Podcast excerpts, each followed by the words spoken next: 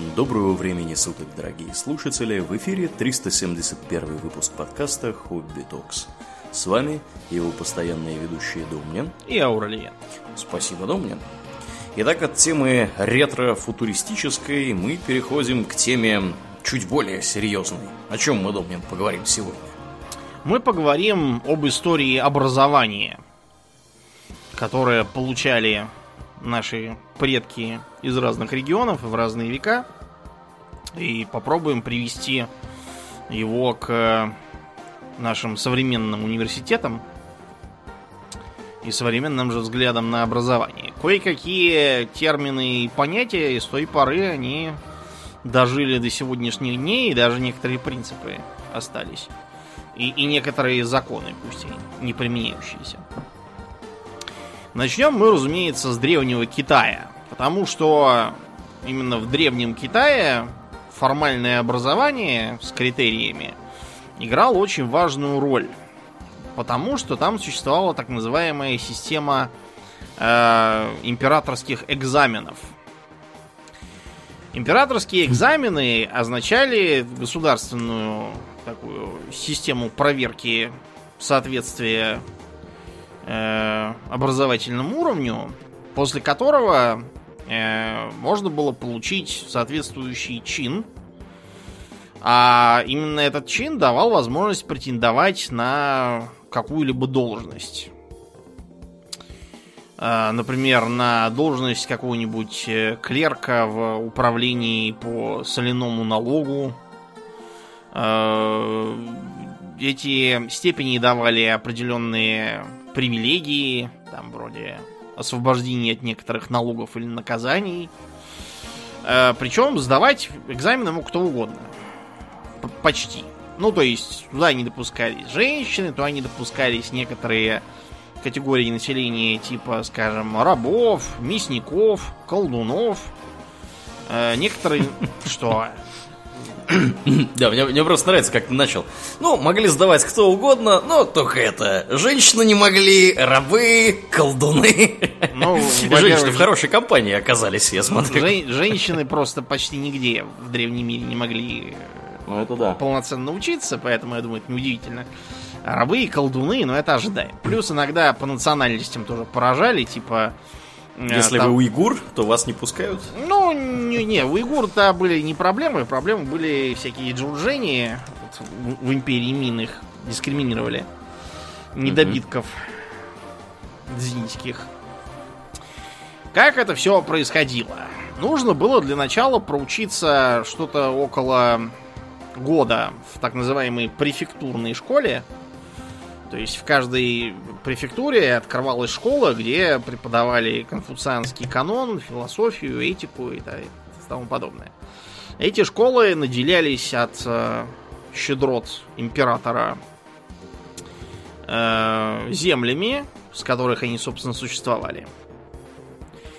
Э, те, кто там отучился, те отправлялись на экзамен, который происходил следующим образом – там, э, значит, всех впускали. Они должны были принести э, вполне конкретный набор с собой. То есть у них должна быть тушечница, чернила, кисточки, еда для себя и обязательно ночной горшок мало ли чего. Со своим ночным горшком. Да, да, да, да. Ну и, разумеется, подстилку, чтобы спать тоже. Значит, тебя проверяют на входе, выясняют твою личность, после чего обыскивают тебя на предмет шпаргалок. Попытки протащить шпаргалки были повально распространены. И бывало, например, так, что нижнее белье изнутри расписывалось мельчайшими иероглифами.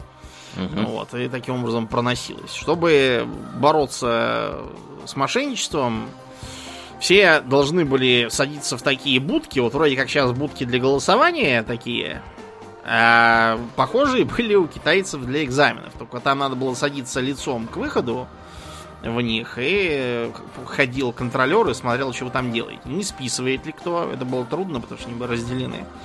А, не достал ли кто шпаргалку, Или э, не пытается ли кто-то подменить э, бумагу, которую выдают, и бумага была проштампована специально. Ну, как, как сейчас на вступительных экзаменах, кстати, делаются в вузах. С всякими какими-нибудь водяными знаками там. Э, ну, я не видел водяных знаков, я видел, там была печать, в ней расписывается кто-то из э, комиссии, mm-hmm. ставит дату, да, чтобы нельзя было притащить с собой так называемого медведя, то есть заранее написанные ответы на, на все билеты, Угу. После чего просто достать нужно и сдать его и уйти. Вот для этого пропечатание было придумано еще тогда. Значит, потом, когда все работы собраны, их обязательно нумеруют и переписывают до трех раз. Это чтобы нельзя было по почерку догадаться, кто писал, и нельзя было подкупленным э, проверяющим завышать оценки кому-то. Ничего себе. Угу. То есть переписывали все работы несколько раз. Угу. Я имею в виду последовательно. Источник. Раз, да, переписали, угу. потом другого переписчика два переписали, три угу, переписчика угу. три переписали. Чтобы уж точно было не догадаться, кто это писал. Слушай, а как же это? Слушай, а где ж тут коррупционные схемы? Кому тут денег заносить? Как вообще тут это подкупать людей-то? Что-то как-то неясно вообще. Ну, вот для того было придумано. Но, короче, подкупать людей все, все равно можно. То есть э, про это писались всевозможные сатирические и не только э, работы, доказывавшие, что там процветает э, подсовывание шпаргалок самими проверяющими и так далее. То есть там... Ну, то есть, короче, все было в порядке, если кратко. Ну, да, да, с коррупцией все как обычно в порядке. Кроме того, там некоторые привилегии были, например, у сыновей высших сановников и полководцев. Их сыновья могли занимать э, начальные должности без экзаменов. Потом, правда, выше им было не продвинуться. Короче, коррупция была, но главная проблема была в другом. В том, что чтобы, во-первых, к этому подготовиться, нужно уже иметь деньги и средства для того, чтобы годами учиться. Ну, как сейчас, Домнин. Кто сейчас получает в развитых странах высшее образование? Только дети тех, у кого есть бабки для того, чтобы платить за колледж несколько лет. Здесь то же самое. При этом сдать эти экзамены успешно удавалось одному, хорошо если двум процентам соискателей. Ого. Я посмотрел статистику по ряду династий, везде, в принципе, одна и та же фигня. А, что пишет э, Пу Сун Лин, знаменитый автор цинского Китая, о семи превращениях кандидата? Когда он приходит э, в экзаменационную комиссию, э, согбенный под грузом своего багажа, он выглядит бродягой. Потом э, его подвергают обыску, э, его ругают э, клерки, орут на него солдаты, он подобен пленнику. Когда он наконец входит э, в свою будку с другими кандидатами и пытается высунуть оттуда голову и поглазеть, то он подобен пчелиной личинке. Когда экзамен закончен, и он э, со сметенным разумом и дрожащими коленями уходит, он подобен больной птице, которую выпустили из клетки. Пока он гадает, э, сдал он или... Когда там будет объявлено, сдал он или не сдал, и ожидает своей участи, э, ему действует на нервы даже шелест листьев и травы, он не может ни сидеть, ни стоять спокойно, и в своем беспокойстве он подобен обезьяне на привязи. Когда, наконец, объявляются результаты, и он, конечно, провалился, он утрачивает всякую жизненную силу, как мертвец, падает на землю и лежит без движения, подобно дохлой мухе. Когда он, наконец, собирается силами и встает, э, его приводит в бешенство все подряд, э, он начинает крушить все вокруг себя, ругая невежество экзаменаторов. Когда он, наконец, успокаивается и обнаруживает, что разгромил всю свою комнату, он подобен голубю, который разбил собственные яйца. Таковы семь превращений э, экзаменующегося. Неплохо. Угадай, да. Пусун Лин сдал экзамен? Нет, конечно. Нет, не сдал. Хотя он, он много раз пытался. И многие пытались годами и чуть ли не десятилетиями. Те, кто получил ученую степень в 20 с чем-то лет, это считались просто богически Гений. счастливыми, да. А mm-hmm. кто получил в 30 с чем-то, как вот мы сейчас с тобой, те считались за обычное дело. А бывало и так, что там уже к седым волосам только подбирался к низшей степени Сюцая. Да. Да, ну слушай, ну если там это вероятность 1-2% э, то... сдать, то это можно, можно, да, можно всю жизнь сдавать и не сдать. А, причем, вот а, почему такой низкий, да, проходной, так сказать, процент? Потому что э, сам экзамен состоял в том, чтобы написать так называемое восьмичленное сочинение – это значит, сочинение должно было представлять собой такое эссе, э, в котором есть... Э, оно, они все писались по единому плану из восьми пунктов. Сначала вступление, там должно быть два предложения, потом развитие темы на пять предложений, потом общее рассуждение на сколько-то там предложений, потом развитие, причем нужно было писать это таким как бы эм, стихом, что ли, или там как-то, короче, в, лад надо было это развитие рассуждений написать. Потом центральное рассуждение тоже пишется э, рифмованным слогом. Потом завершающее рассуждение опять рифмованным слогом.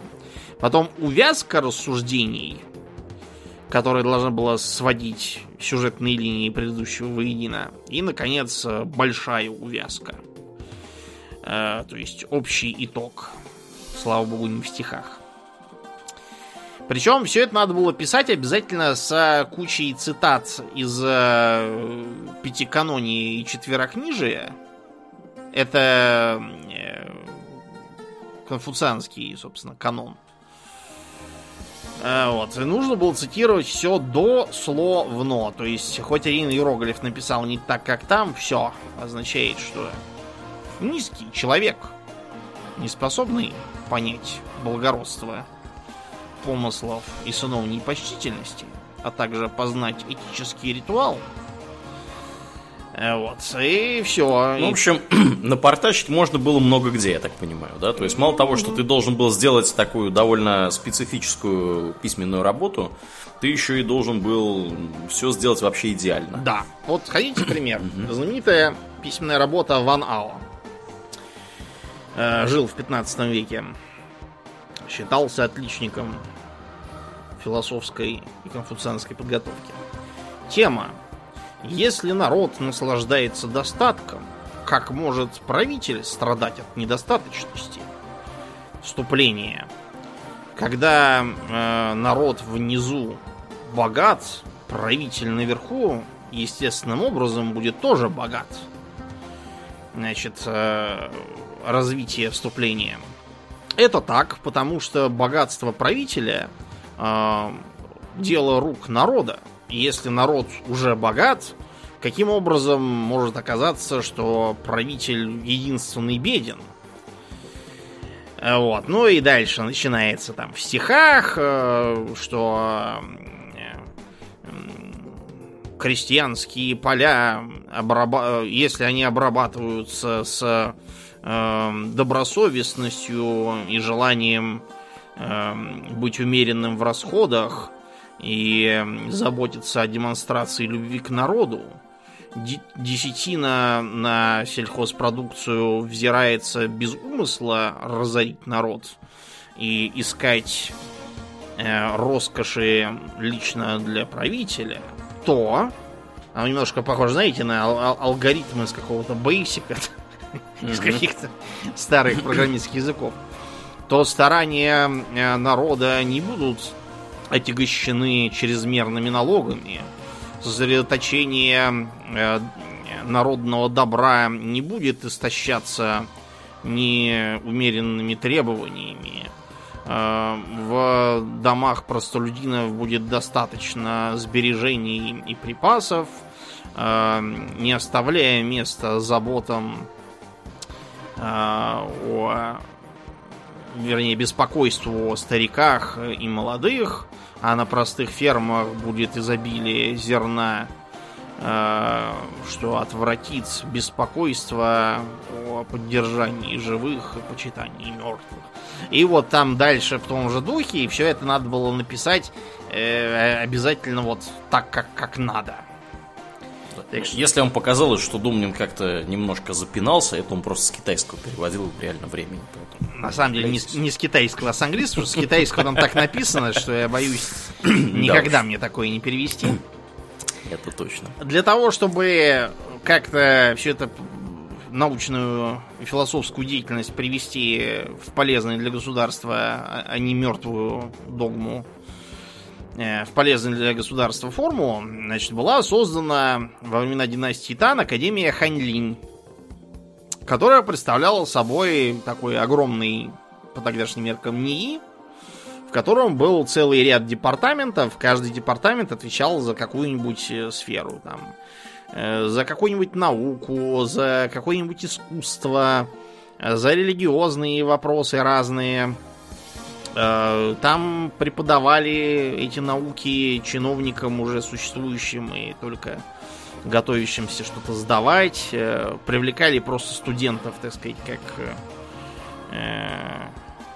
художников всяких там и тому подобное. Там же проводились всякие ритуалы, гадания, записывались хроники. В общем, это была очень важная правительственная структура, которая существовала практически э, до, до самого существования вот, имперского Китая, пока он не пал. Академия Ханьлинь выполняла роль такого вот правительственного think tank как говорится. А, с другой стороны, в Древней Греции все было в значительной степени децентрализовано. То есть, с одной стороны, у них была такая вот... Э, э, такой дуализм был между физической внешней и духовной внутренней красотой, которую надлежало достигать путем учения – у них даже было специальное понятие для единства прекрасной души и прекрасного тела. Калулакагати. Поэтому до сих пор в искусстве остатки вот этих вот древних э, представлений, все, э, все герои обязательно красавцы, а все злодеи обязательно кривые, косые, горбатые и уродливые. Так, конечно, уже в основном в сказках и не очень серьезных произведениях, но это вот как раз следы тех древних представлений. Э, поэтому обучение с той и с другой стороны именовалось гимнастика и музыка. Не музыка, а именно музыка. Хотя наше слово, конечно, происходит именно от этого. То есть что-то связанное с музами. Например, вот э, Клио, это вот муза э, героической песни, и таким образом, в принципе, литературы, э, через нее же и истории, кстати, тоже. Я читал, например, какой-то э, какие-то стихи сатирические, как раз древнегреческие, где одного нерадивого мальчика хотели лупить, вот, и говорили, что не избегнуть ему наказания, хотя бы он стал писать складнее, чем Клио. Он не хотел учиться, вот за это его. Вот, а гимнастика происходит от э, слова голый. Кстати. Потому что они. А потому что надо было да, в голом виде надо было упражняться. Да. То есть предполагалось, что физическое развитие, там, силы, выносливости, общевоенной, так сказать, подготовки, скорости бега, это было важно. Они очень котировали бег. Просто потому что верхом особо не ездили, вот поэтому должна сочетаться с духовной. Через музыку, танцы, э, песни, поэзию. Они должны были пропитываться представлениями о прекрасном, о благородных образцах прошлого, о красоте гармонии и ритма. Это, кстати, было очень важно. Для греков они во всем искали гармонию, чтобы все было, все было красиво, уравновешено, сбалансировано, всякие там колонны вот, э, например, э, колонны у многих памятников древнегреческой цивилизации, те, которые сзади, они толще, чем те, которые спереди. здание. Почему? Угу. Потому Ну, что гармония. Да. Да. А иначе, когда ты смотришь, задние кажутся меньше, вот чтобы гармония не нарушалась, они шли на такое ухищрение. Это для нас сейчас весьма удивительно. А мальчики, основное обучение, оно по мальчикам было, они сперва познавали, как читать, писать, считать у частного преподавателя, который либо к ним ходил, либо его к ним водили. Назывался этот преподаватель Пидатриб. А потом им надо было коллективно ходить учиться в гимнасий. Куда их водил педагог. Педагог это буквально означает ведущий ребенка, как демагог это ведущий демос, куда надо. Мгм. Также педагог это ведущий ребенок. То есть это не, собственно, учитель, это был обычно ста- старый, да, или какой-нибудь там еще увечный раб, который больше ни на что не годился. Вот он поэтому водил детей в школу. Из-за этого у нас после революции был небольшой бугурт. Вот, и предполагалось слово педагог как оскорбительное, вот, изгнать, а вместо него говорить либо учитель, либо, если надо, как бы вообще, чтобы там и методисты тоже всякие завучи, называть Я их. Да, Как? шкрабами. Шкаровой. У меня почему-то слово учитель э, ассоциативный ряд исключительно со словом сплинтер. Учитель сплинтер. Вот, короче, все, да. Мгм. Ну, потому что мы просто попали к учителю Сплинтеру раньше, чем к школьным учителям, поэтому так- и было. Ну вот, значит, не прижилось ничего, педагогия у нас так и осталась. У нас, кстати, это слово э, вообще саму идею заменить на педагогию, на какую-то, которую Крупская внедряла, к счастью, не внедрила. Короче, когда педагог их приведет в гимнасии, там они должны были учиться писать на восковых табличках палочкой стилусом, как современные планшеты примерно. И должны были в свободное время от физических занятий, там их постоянно гоняли кругами бегать, э, они занимались борьбой, они занимались кулачным боем, они метали диски и копья, то есть, э, в общем, как, как к Олимпийским играм мы готовили. А кроме того, они должны были наизусть заучивать Гомера, Гесиода, разные другие стихи. Вот, и э, периодически они должны были обсуждать, то почему там Ахилл зарезал того и этого тоже, э, и что из этого можно себе полезного извлечь. Таким эм, незатейливым образом образование у них выглядело до конца V века до нашей эры. Когда появляются первые философские и софистические кружки. Что такое по-гречески философия? Это буквально любовь к мудрости, то есть любомудрие такое. И э, смысл, который вкладывался в слово философия, он как бы, ну вот как наука у нас, вот примерно так и философия считалась. Э, Философы занимались математикой, астрономией, логикой, диалектикой, стремились как-то познать окружающий мир, сделать выводы о том, что и почему случается. И, кроме того, занимались рассуждениями о том, э, что есть истина, что правильно, что неправильно, как понять эм, правильность какого-то действия без привязки к условиям и э, без понимания того, кто чего делал, как рассуждать логически, чтобы не противоречить. Э, это сейчас вот кажется, что ерунда, но на самом деле э, покопайтесь в памяти. Вы наверняка недавно встречались с человеком, у которого с логикой проблемы. И который требует взаимоисключающих параграфов, э, который исповедует противоречащие друг другу взгляды, э, который э, упорно отказывается увязывать собственные действия с их последствиями. Вот э, ему бы как раз не помешало позаниматься философией. Ну, Или древнегреческой хотя бы логикой. Да. Да, или хотя бы логику. Купить учебник логики и почитать его. Старый советский есть очень хороший. Как он там, Чулпанов или как он? Что-то я забыл уже, да. Как, тут какая видел такая фамилия была, да. Кроме того, в этих кружках занимались полемикой, То есть э, такими спорами, в которых должна была рождаться истина. Почему, собственно, полемика, да? Мы до сих пор используем этот термин.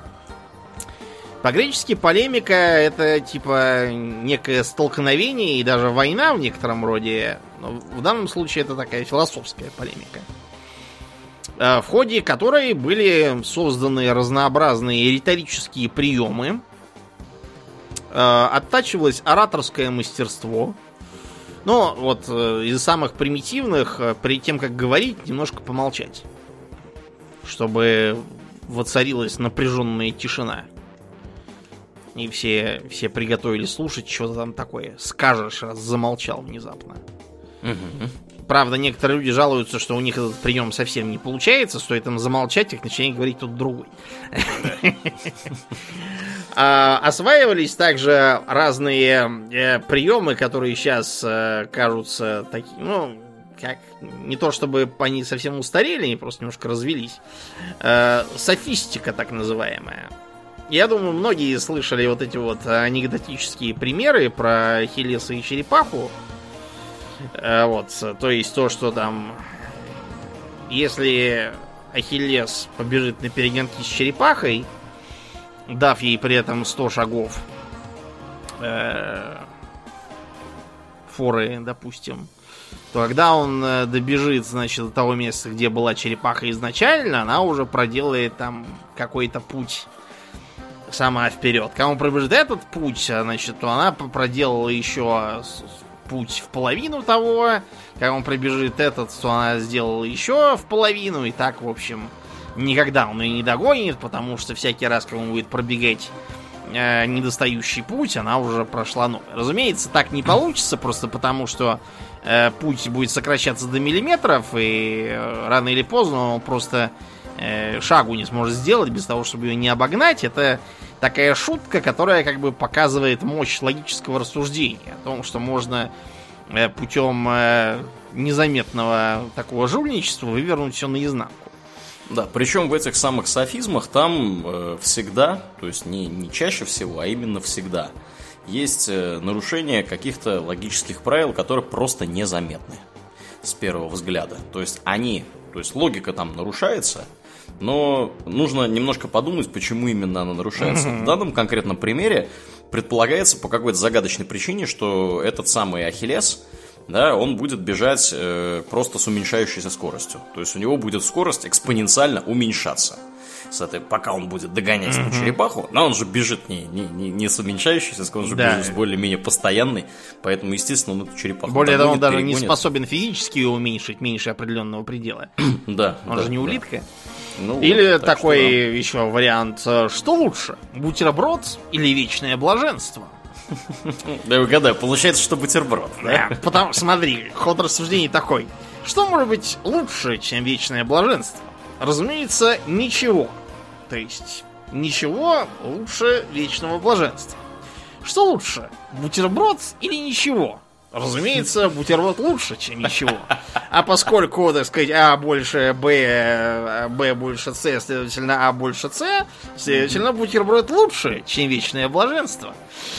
Это, опять же, все шутки, но в принципе, э, более элегантные приемы, которые сводятся не к нарушению логики вот так вот грубо, а к, э, скажем, к привлечению всяких э, переносных смыслов, типа вот как в конце Мастера Маргариты, когда является кто там, Святой Петр или кто, короче, от Бога кто-то приходит к Воланду, вот, и начинает там ему не хочет с ним здороваться, говорит там, что он князь тьмы, говорит, если бы не тьма, то там как может быть свет, там тогда бы на всей планете был постоянно день, светло, и все бы умерли там, ослепнув и зажарев. Ну, то есть он подменяет э, свет метафизический на свет вполне себе обычный от звезды по имени Солнце. И поэтому посланец Господа не хочет с ним спорить и обзывает его старым софистом, как раз, да, по-моему. Да, точно, да, да, так и есть. Ну вот, вот, да, значит, я правильно запомнил. Интересно, что э, все эти кружки, они сразу же нашли себе вполне практическое применение. Э, дело просто в том, что в греческих полисах во многих царила демократия, а демократия там была прямая. То есть собирался народ, который должен был голосовать за что-то. И чтобы заставить их проголосовать, нужно было им красиво про это все рассказать. А также про то, почему противоположные представления это чушь. И еще один интересный момент тогдашней э, политической жизни э, это использование судебной власти для того, чтобы э, расправляться с политическими противниками. Поскольку судебной властью обладало то же самое народное собрание, типичным методом политической борьбы было созвать собрание и начать обвинять политического оппонента в том, что он изменник, злодей, то и все, и поставить на голосование его изгнание. После чего выгонят, запретив ему там на протяжении пяти там, или десяти лет появляться в городе, это означает все, политический конец для него. А иногда и физический. Э, для того, чтобы гладко врать толпе, как раз и э, пригодились вот эти вот философские приемы. Если изначально вверх брал тот, кто просто громче орал и дольше не уставал, то потом те, кто мог логически или псевдологически рассуждать и подводить людей к своим выводам самостоятельно, стали полезны. Из-за чего, например, мы открываем э, комедию Аристофана «Облака», и там мы видим, что протагонист, э, задолжавший из-за расточительности своего сына, э, который, кстати, носит длинные волосы, это, это ужасно, это означает просто проспартанские симпатии. И он, значит, поэтому хочет идти к Сократу в мыслильню, чтобы тот научил его, как в судах отбрюхиваться от кредиторов. Угу. Вот. А Сократ, которого высмеивает эта комедия, начинает, значит, ему рассказывать про то, что главное это не надо поклоняться богам, а надо поклоняться облакам. Дело просто в том, что философы, как я уже сказал, интересовались, естественно, научной стороной, поэтому некоторые даже доказывали, что когда идет гроза, это дело вовсе не в Зевсе, а в том, что в облаках что-то такое заводится непонятное, и оттуда чего-то льется. Э, за что, кстати, Сократа в итоге порешили. По обвинению в непочтении богов и развращении молодежи. Да уж, нельзя такое рассказывать. Не, что-то он рановато собрался проповедовать да. такое. Консерваторы в целом это новую образовательную систему ругали и говорили, что сейчас все станут больно умные, довели речивые, а кто будет Афины защищать от спартанцев? И поэтому, да, периодически на этих философов обрушивались гонения, их собирались бить, так сказать. Я вас научу родину любить, философы. И некоторых действительно казнили и изгоняли. Платон по результатам этого проникся отвращением к демократии, поэтому сочинил свою утопическую систему, при которой все будут ходить по, по струнке и делать, что велено. При этом был контрастный пример к югу от Афин, на полуострове э, в области Лакедемон находится Спарта, где образование было без всяких там гимнасиев, там у них вместо этого была агога такая, или агога. Э, вместо всяких педагогов там был педаном. Педаном означает буквально тот, кто пасет детей. И он, в общем-то, этим и занимался. То есть, мальчики 7 лет от роду отправились туда. Следующие 5 лет своей жизни они проводили абсолютно голыми. Неважно, зима, лето. Абсолютно. Наплевать.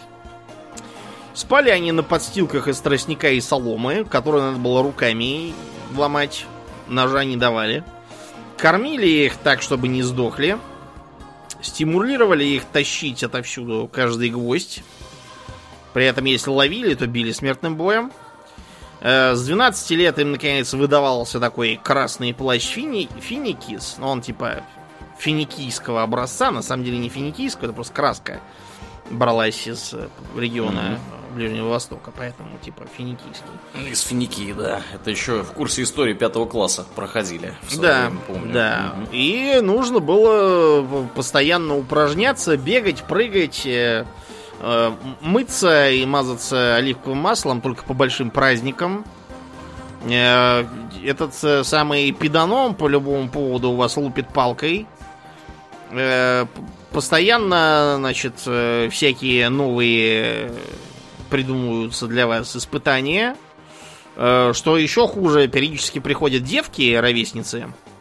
Они живут дома и в казармах в этих вот, но их тоже там гоняют, как сидоровых коз. Они должны бегать всякими э, кругами, марафоны, как бы мы сейчас сказали, заниматься гимнастикой, чтобы, так сказать, быть, быть брутальными, да.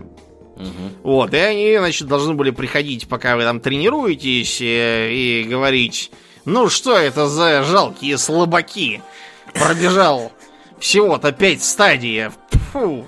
И вы такие, мы им сейчас докажем. И такие, пробегаете 10 стадий, вопя, это Спарта! Такой был способ мотивации. Э, утешало только то, что девки тоже в основном ходили голые, так что можно было хотя бы, хотя бы эстетически получить какую-то пользу от них. Э, они, кстати, в Греции вообще считались полными, полная срамота в вашей Спарте, потому что спартанки носили старом, такие архаичные очень пеплосы, которые полтела оставляют открытыми. А на религиозные праздники поголовно все ходили голые. Ну, что, ну, нормально. Ну, в общем, вы поняли, в Спарте брутально все было. Опять же, понятно, да, почему это делалось, потому что вы должны, собственно, стойко терпеть э, тяготы и лишения да. спартанской жизни. Угу. И не, не шариться везде в одежках уютных, угу. вот, а привыкать с измольства ко всяким неудобствам. Да. да. К сожалению, никаких шедевров э, философии Спарта нам не оставила. Вместо этого там, наоборот, считалось очень понтовым, если ты говоришь односложно. И поэтому мы до сих пор говорим лаконично, когда кто-то кратко выражается, именно из-за Лаконии, где они жили. Угу. И их вот это вот понта на краткость, которая сестра многих вещей. Да. Э, все, я думаю, знают эти известные примеры лаконизма, когда, например, им грозили, что если я войду в Спарту, то вы все будете уничтожены. Они писали в ответ «если». И когда им Македонский прислал, значит, официальное извещение о том, что он бог, да. они отписали, если Александру угодно быть богом, пусть будет. Да. Мы не против. Не возражаем. Да. Молодцы, да. Шутники. Шутники, действительно. В Риме э, сколь-нибудь централизованной системы образования не сложилось, потому что там не было в этом нужды.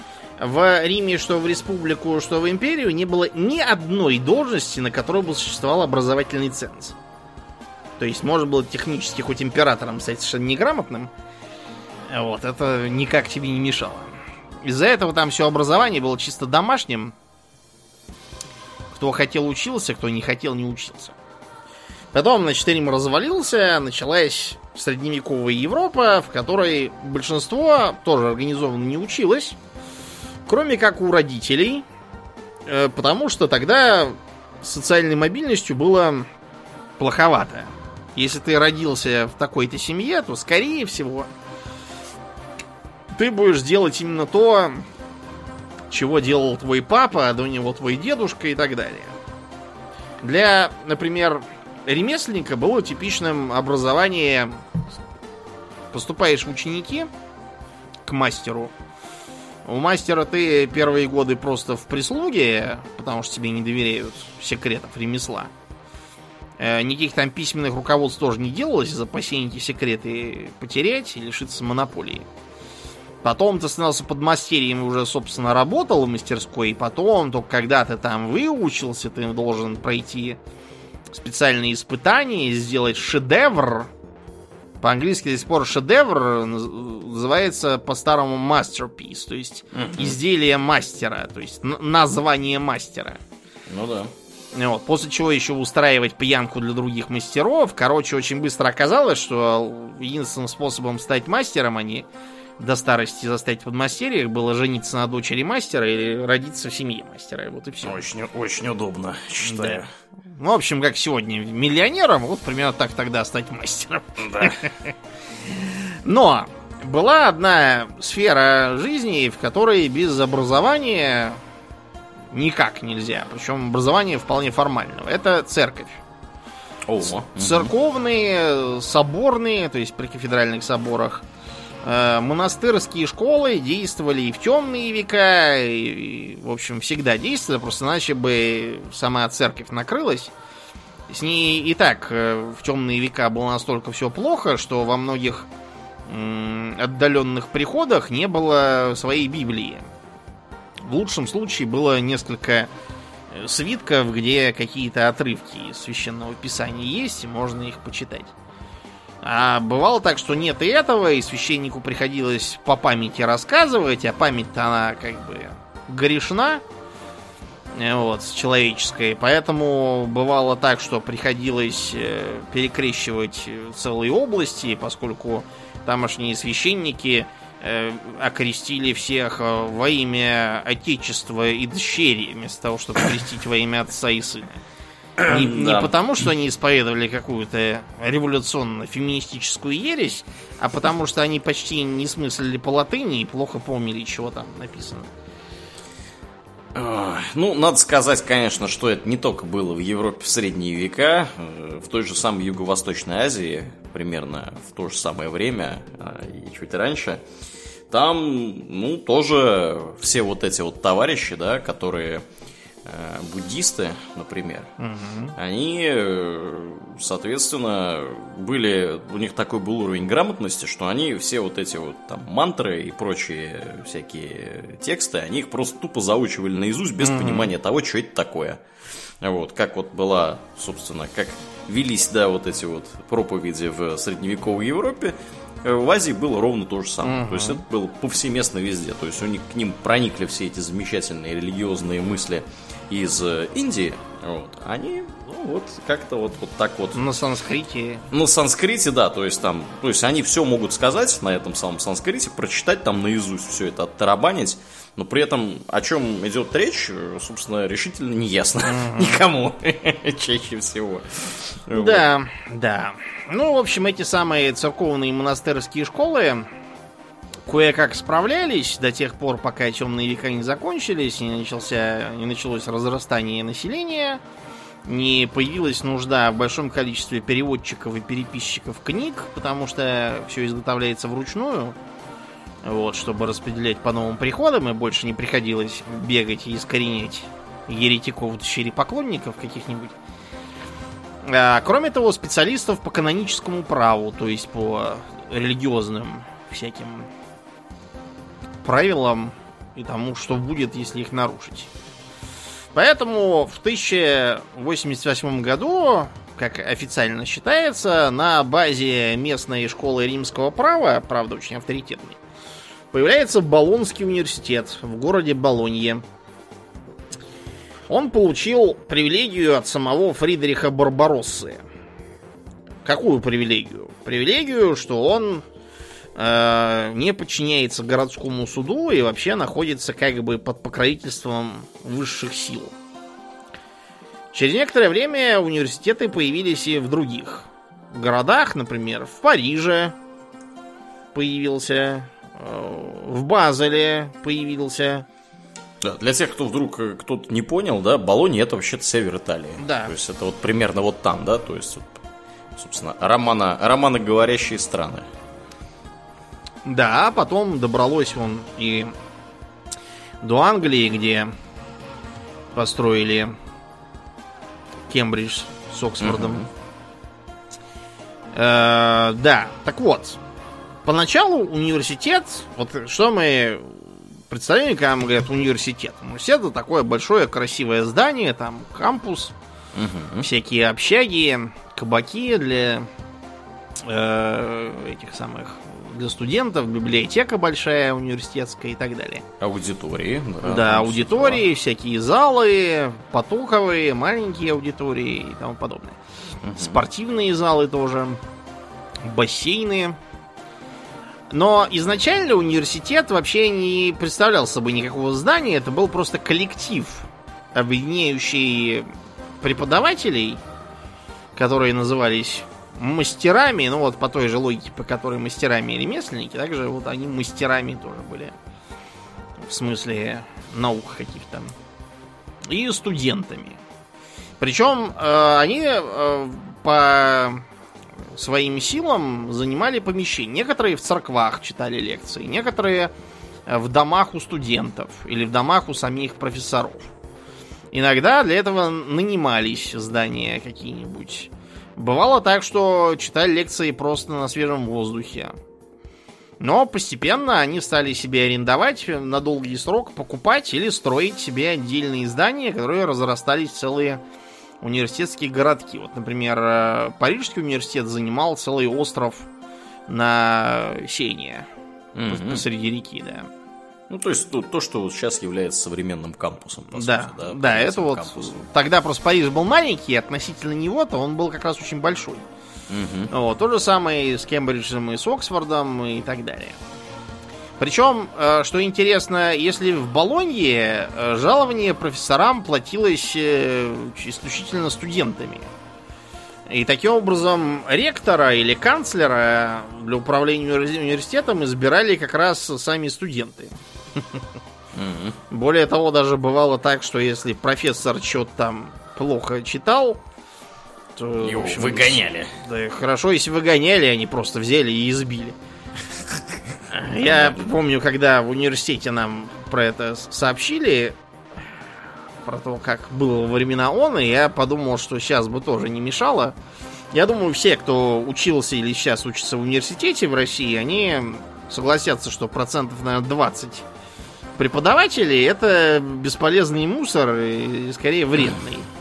То ну, какие Конечно, конечно, дом не давай не будем называть людей мусором, а вот, потому что это как бы в образовательном хорошо. смысле, а не человек. Да, да. Но в целом я с тобой в этом плане категорически согласен. Хороших преподавателей, ну, надо поискать. Потому да. что э, понятное дело, что у нас сейчас э, всем этим преподавателям платят столько, что там умные толковые люди да, по, большей, по большей части оттуда валят. А остаются, ну вот Старые деды, которые уже ничего не помнят, где они находятся. Да. Какие-нибудь сумасшедшие. Кто-нибудь, кто пишет диссертацию, ну, дописывает. Да, вот, вот сейчас вот через, через год свалит. Вот, свалит, вот да. Поэтому да. получается как-то так. А тогда вот там были причем интересно, что э, профессора бывало так, что их, допустим, сманивали или сами они переезжали из-за конфликта в другой университет, mm-hmm. и за ними ехали студенты, потому что они хотели у них учиться. Ну, что, в принципе, логично, да. Да, да. Вообще, вот это вот э, путешествование туда-сюда для студентов и профессоров той поры было вполне распространенным делом. Что вы... люди следовали за знаниями. Да. Фактически. Что выгодно отделяло их от Э, основной массы населения, которая была привязана к одному месту, и от нее на три версты. В лучшем случае отходила и ничего не знала, что дальше. Ну, это, в принципе, логично, потому что, опять же, да, ничего, как бы интернетов всех этих наших mm-hmm. не было. Вот, э, газет практически не было в описываемое время, э, книг было мало, поэтому, да, ну, кто, кто, собственно, является носителем знаний? Это человек. Вот, поэтому если человек свалил из вашего универа и поехал там в другой, то ну что вам остается? Вам надо ехать за ним. Угу. Ничего удивительного, да. А Парижский вот университет а, финансировала церковь. Поэтому mm профессорам платила эта самая церковь, и главнее были они, и они как раз сами канцлера, ректора себе избирали. В Англии традиционно университеты финансировались короной.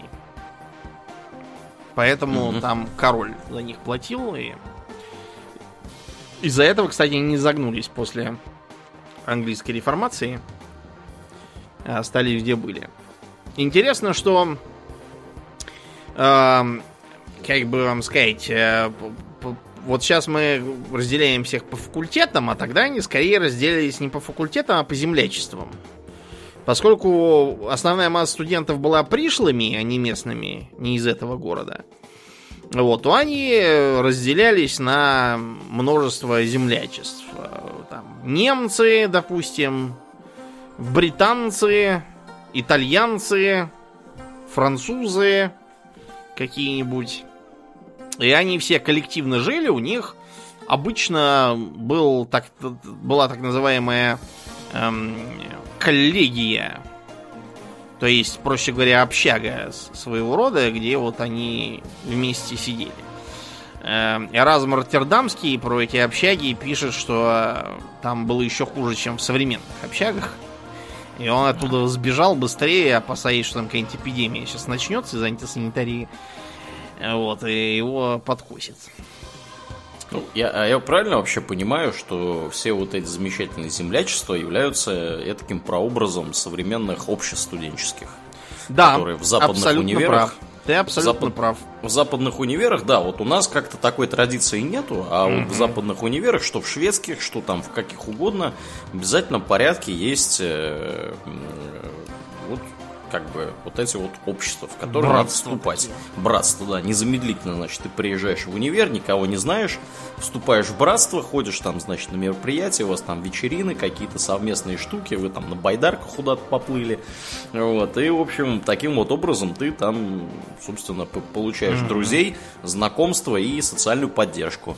В Америке вот. это все а, отягощается адовой дедовщиной, а, да, да. В этих обществах. Я, брат, читал там э, воспоминания одного иммигранта из России, вот, который туда, значит, вступил.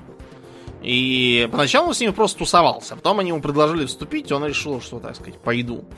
Значит, они ему, значит, дали кличку ГУЛАГ, потому что он из России. И дали ему э, кирпич, значит, сказал, что чтобы он всегда носил при себе этот кирпич, и периодически его более старшие члены братства будут требовать кирпич предъявить там в самый неподходящий момент. Ну да, почему бы и нет, действительно. Да. Я, да, рад, что в России ничего подобного нет. Вот, потому что если бы мне кто-то дал кирпич и сказал, что я его буду с собой носить и ему все время предъявлять, он бы через секунду пожалел, что дал мне не подушку там или не воздушный шарик. Да. Получил бы кирпич в морду. Да, потому что я как-то лучше один обойдусь без, э, без кирпичей. Вот, а эти должны были вливаться, потому что почему? Вот э, представьте, что вы сейчас приехали, допустим, учиться из, э, предположим, я не знаю, из э, Германии вы собрались приехать учиться в Россию. А это означает, что вы знаете, скорее всего, английский язык и, скорее всего, приехали в университет, где все этот язык должны сдавать, чтобы просто туда поступить, и вас будут понимать. А во-вторых, скорее всего, вы и русский тоже либо уже знаете, либо будете изучать прямо там ударными темпами. И вы таким образом здесь проживете.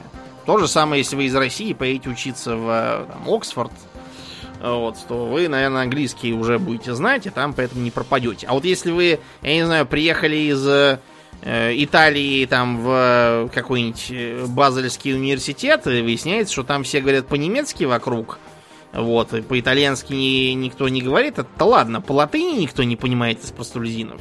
А вам же надо у них покупать себе хлеб и пиво, как вы там жить-то будете? Ну вот, поэтому приходилось держаться за эту самую коллегию свою э, земляков, которые здесь уже освоились и знают, как чего делать, как жить, и тебя быстро научат тому же. Uh-huh. Э, интересно также то, что подавляющее большинство студентов были простолюдинами. Опа, да. Вот это интересно, да.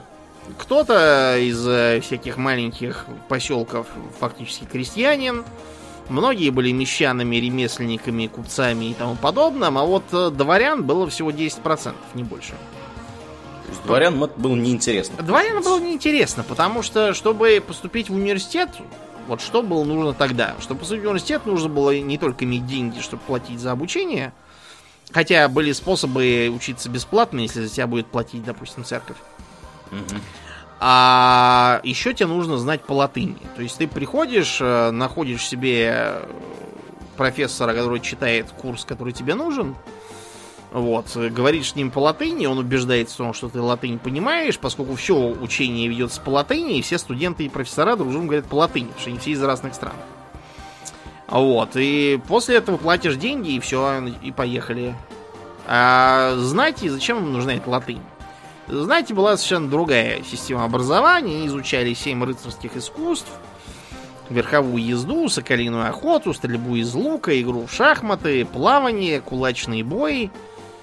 Э, Что-то я еще потерял. Фехтование. Да, наверняка. наверное. Ну, в общем, факт то, что они занимались совершенно другим. У них уже была карьера воина и администратора впереди. Были там в лучшем случае владения, в худшем случае конь, меч и вперед на службу кому-нибудь. А вот для крестьянина зажиточного как раз было бы очень хорошо получить ученую степень и продвинуться куда-нибудь, чем всю жизнь коров-то пасти. Ну, причем надо сказать, что это, конечно, крестьяне были такие, крестьяне-приключенцы, потому что э, вообще, как бы, общество довольно традиционное носило характер. Ага. И куда-то свалить из родного села, ну, это было довольно немыслимое да, занятие. Да, да. Потому что, действительно, куда-то там ехать, это, это чуть ли не как помирить. Значит... Да, ну это вот серьезно, большая часть людей, да, вот там подавляющее большинство людей, оно там дальше двух, не знаю, двухдневных переходов, э, значит, э, двух дневных переходов, значит, от своего этого места жительства, они mm-hmm. просто тупо не бывали, потому что им нужно в основном заниматься сельским хозяйством. Да, им не до этого. не убежишь. Да, максимум на ярмарку могут куда-нибудь поехать в соседний там, я не знаю. Купить, продать, да. Да, да, да. Вот. Так что да. А тут, понимаете, надо куда-то ехать, в какой-то город, в университет, это вообще немыслимое дело. Да, и надолго придется ехать, потому что, значит, сначала э, базовое образование получалось 6 лет. Ого. Значит, надо было сначала изучить 7 свободных искусств. Тривиум, состоящий из грамматики, логики и риторики. Вот, после него это обычно занимало там 2-3 года. После него учить квадривиум, арифметику, геометрию, астрономию и музыку. Вот. После чего ты 6 лет проучившись, получал степень магистра свободных искусств. Сейчас мы бы его назвали магистром гуманитарных наук каким-нибудь. Да? Как То, что Master of Arts. Да, а в англоязычных у них до сих пор Master of Arts. Э, перед магистром ты получал промежуточную степень бакалавра. Угу. Это как бы под, подмастерье такой был введен, поскольку он не имеет особого смысла в тогдашнем контексте, тогда его отдельных бакалавров не было, а вот э, сейчас есть. Я, к примеру, бакалавр да, да. Ну, сейчас считается, что вот в современной образовательной системе, что бакалавр – это человек, который имеет необходимый минимум для того, чтобы начать работать по своей специальности. Угу. То есть магистр, может быть, он что-то больше знает, а вот бакалавра у него знаний вот достаточно. Угу. Вот, этот самый магистр – это все тот же самый ремесленный мастер, по сути. Изначально э, магистр и доктор – это было одно и то же, по сути. Mm-hmm. Но постепенно у доктора появилось отдельное значение. Дело в том, что, э, во-первых, постепенно добавились еще э, три аристотелевые науки. Физика, метафизика, это вот эти рассуждения про то, сколько там ангелов может усидеть на острие иглы, и этика. Вот. Э, под физикой понимается не то, что вы там будете вычислять E равно mc в квадрате. Угу. Это как бы вообще окружающий мир. Так, такой предмет, типа, есте, естествознание. Естествознание, да. Из него потом вы, вылилась натурфилософия и понеслось. Вот. А выучившись, значит, на этого самого магистра свободных искусств, можно было учиться дальше. То есть это только первая ступень 6 лет. А дальше вы можете перейти на, на э, другие три факультета. То есть там только первый факультет был из гуманитарных наук, а дальше, значит, были более крутые. Факультет права. Можно было стать доктором-правоведом медицины. Можно было стать доктором, медиком. И самый крутой, разумеется, богословский. Можно было mm-hmm. стать, да, доктором теологии. И эти специальности давали возможность здорово зарабатывать, потому что правовед получал перспективу сидеть в каких-нибудь там королевских судах или отстаивать частные э, позиции. Вот, например, когда Генрих VIII разженился с э, Екатериной Арагонской, первой женой, и собрался жениться на Анне Болейн, по поводу чего разругался с римским папой, эта самая Анна Болейн наняла как раз докторов правоведения, чтобы они доказывали, что развод по случаю неплодовитости жены это очень даже законно. Вот именно в таких вот университетах они и учились. Я думаю, что доказывать, что король правильно развелся, это очень высокооплачиваемая задача. Так что не зря учились. А доктор медицины, это был, конечно, такой доктор очень сомнительный с нашей точки зрения. Эм, хотя, конечно, некоторые из них были э, настолько исполнены любопытства, что воровали трупы казненных или даже просто свежепохороненных каких-нибудь бродяг, чтобы их вскрывать и смотреть, что там такое, и, и даже смели заявлять, что Гален чего-то путает в своих работах.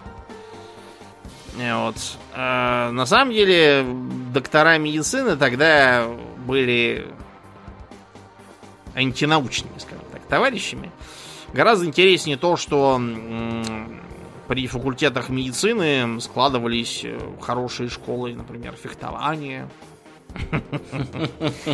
Ну и, наконец, доктора теологии. Причем, кстати, эти факультеты поначалу не допускались без участия местного епископа. Эту традицию только в середине XIV века нарушило появление Пражского университета. После чего через полвека оказалось, что папа был как раз прав, запрещая основывать новые факультеты теологии, так как на Пражском теологическом факультете профессором э, оказался Ян Гус, который стал разоблачать католиков, Дальше его сожгли, дальше чехи сказали гыр на них, и еще 20 лет полыхала война в центре Европы. Нехорошо вышло, что да. сказать. Но и в целом э, университеты были таким смешанным благословением и проклятием для э, городов, при которых они строились. Потому что, с одной стороны, это такой, ну, это как курорт, да? Который приносит вам деньги, потому что все эти туристы, студенты, то есть будут есть, пить, э, ходить им вам, жить надо. Да, жить, снимать у вас квартиры, кто побогаче, будут э, э, пить у вас в кабаках, э, там покупать у вас всякие товары, заказывать вам новые башмаки. Короче, у вас сразу находится круглосуточная клиентура. Причем клиентура, с одной стороны, с деньгами, Именно с деньгами, потому что бывали люди-то зажиточные, но вот без денег как таковых, живущие в основном натуральным и именовым хозяйством. А это именно с деньгами, это очень хорошо. С другой стороны, э, студиозы были не подсудны местным властям, а обычно подсудные либо э, епископскому суду, которому это все откровенно до лампочки. Э, это, во-первых, а во-вторых, он не может назначить телесные наказания, ибо пролитие крови, э, противность Богу и так далее. А, либо у них вообще свой собственный суд, возглавляемый ректором и канцлером, или как он там у них называется в данном конкретном вузе. Э, каковой ректор совершенно не настроен ссориться со своими питомцами и будет их в лучшем случае грозить там им пальцем и говорить ай-яй-яй.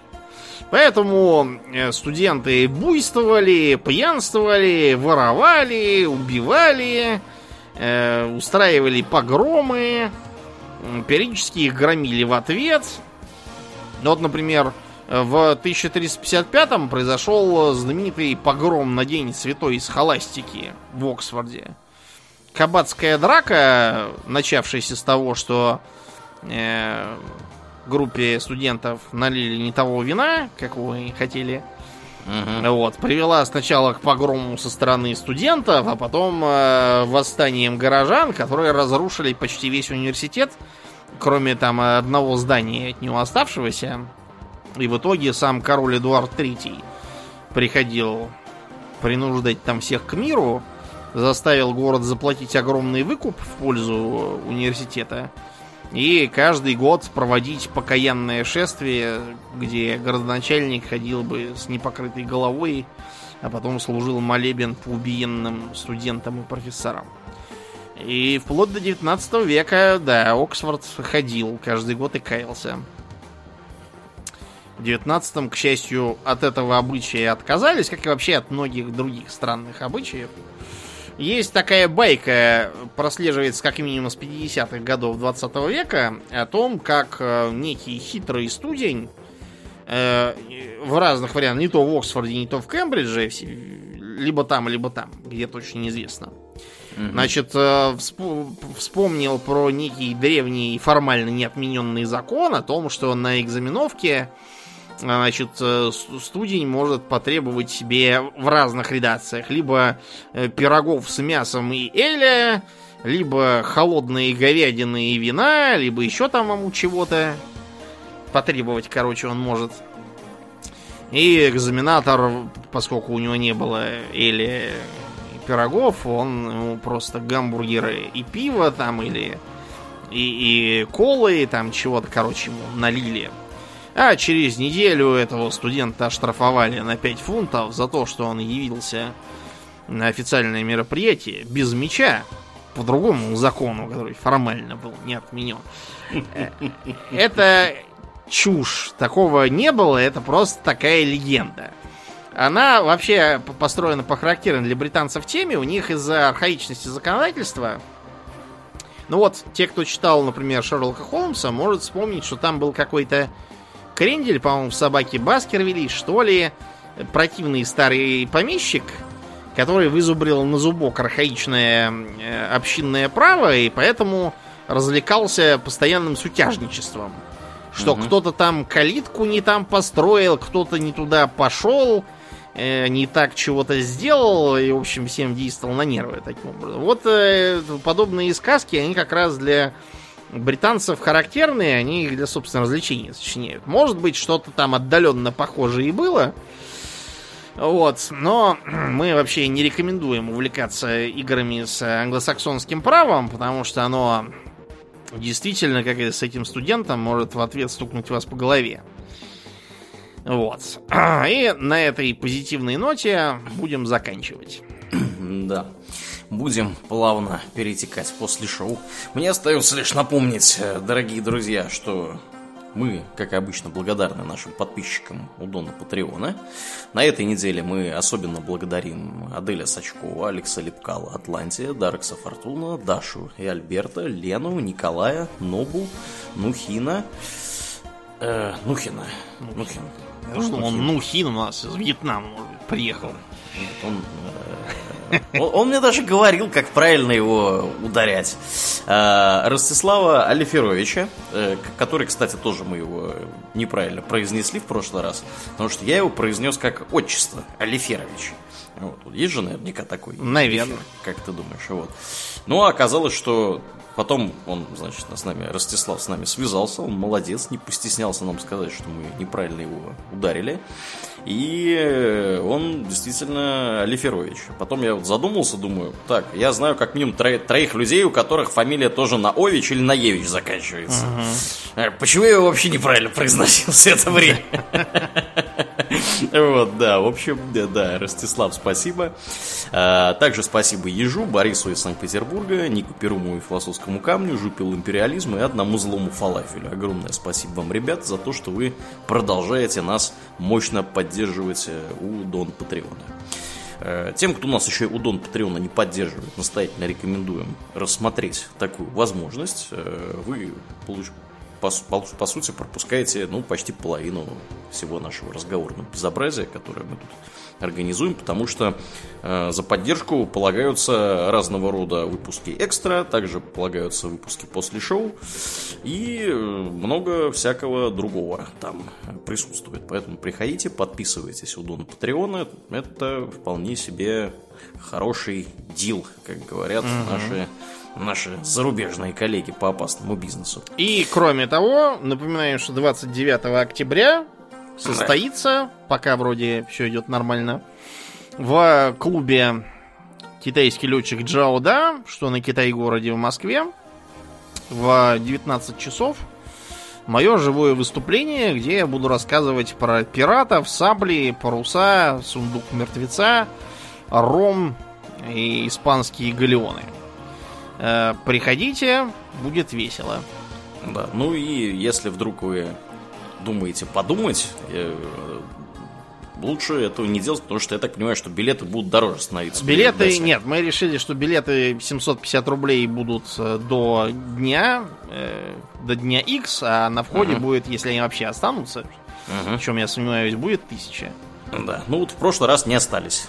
Да, да в, в прошлый раз, раз в прошлый раз, да, у нас солдат был, даже какие-то мошенники умудрились впарить э, одному из слушателей Ого. фальшивые билеты, да. Ого, понятно. Ну, пустили слушатели вы? Ну, все, кто пришел, всех пустили, да. Понятно. Да, ну что, будем перетекать в после шоу. Напоминаю, что мож, можно и нужно нас оценить э, там, где вы нас слушаете, если это, например, iTunes или еще что-нибудь такое, где можно там энное количество звездочек проставить, пожалуйста, не поленитесь, проставьте. Это здорово помогает подкасту приехать в подкастоприемники к новым слушателям. Ну и также у нас есть группа ВКонтакте, канал на Ютубе, Инстаграм, Твиттер, приходите туда, там тоже интересно. А на сегодня все. Это был 371 выпуск подкаста Хобби Токс, и с вами были его постоянные бессменные ведущие Домнин и Ауралиен. Спасибо, Домнин. Всего хорошего, друзья. Пока.